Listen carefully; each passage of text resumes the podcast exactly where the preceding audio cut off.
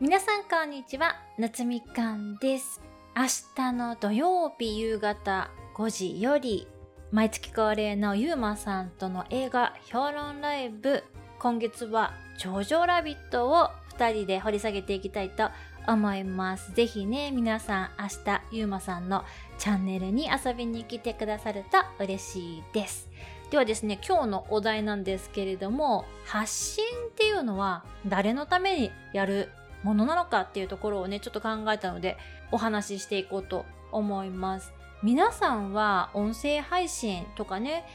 あとは、まあ、SNS とかやられてる方も多いと思うんですけれども、発信するときね、ペルソナを、まあ、決めたりとか、あとはこう、こういう人に向けて配信してるとかっていうね、設定とかってね、あるんでしょうかね。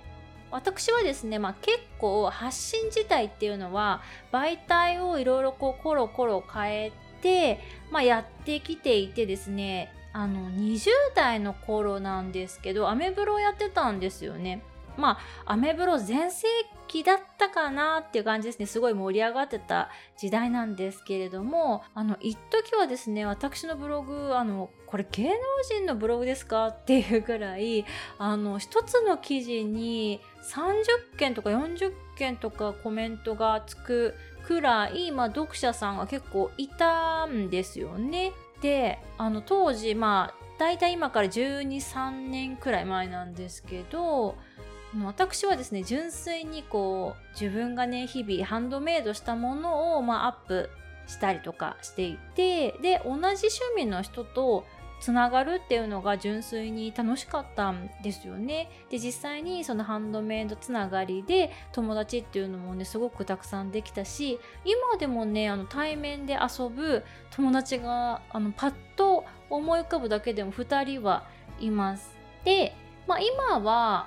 この音声配信がまあメインっていうかスタイフとポッドキャストでね配信してるんですけれども、まあ、当時も今もスタンスは変わってないかなと思っていて私は発信っていうのは基本的に自分のためにやっているなっていうふうに思っています。で私はあのブログの時代から発信はですねあの日記っぽい内容ではねないんですよね。当時からこう私が考えたことを書くか作ったものを紹介するかみたいな感じで日々こう脳内でもそうだし実際に実物的というかちゃんとこう有形のものというかそういうものでも無形のものでもクリエーションしたものっていうのをこう日々記録していく場所っていうポジションでしたねアメブロも。で音声配信をあの2年ぐらい前に始めてからはアウトプットってすることでさらに思考が深まるなっていうのをすごく感じているんですよね。なので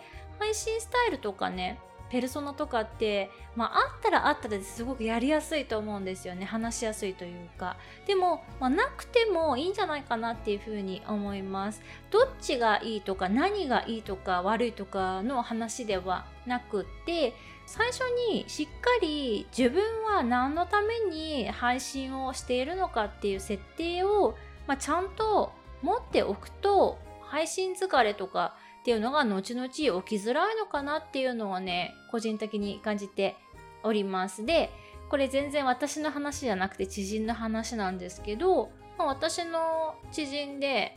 割と Facebook 投稿を頑張ってる人がいるんですけどあのその方はもう SNS はファンサービスだと思ってやってるっていう風におっしゃってましたね。もう自分のファンがいるっていう設定なわけですよ。であの私はね誰かを推したことっていうのがあんまりないんですけど誰かをこうすごくね激しく応援したり推したりしたことがある方にはわかると思うんですけれども推しが毎日何かしら配信してくれたら嬉しいんですよね。だからそのファン心理というかを考えると発信がすごくしやすいっていうのはなるほどなと思ったわけですよ。なので彼女は結構自撮りとかもバンバン上げるような感じででも全然見ててもあのうわっとならないというか見てて楽しいなって思える配信なのでさすそこはもうさすがだなとね思っております。皆さんはねどんな設定で配信とかねされてるとかってぜひあったら夏みかんにコメントでねシェアしていただけると嬉しいです。でえっと夏休みのお知らせなんですけれどもちょっとね来週大学絡みとかがちょっと忙しくなってしまいそうなので来週1週間夏休みをいただきたいと思います。で配信再開は8月22日月曜日を予定しております。それではね皆様も楽しい夏休みをお過ごしください。また次のエピソードでお会いいたしましょう。バイ。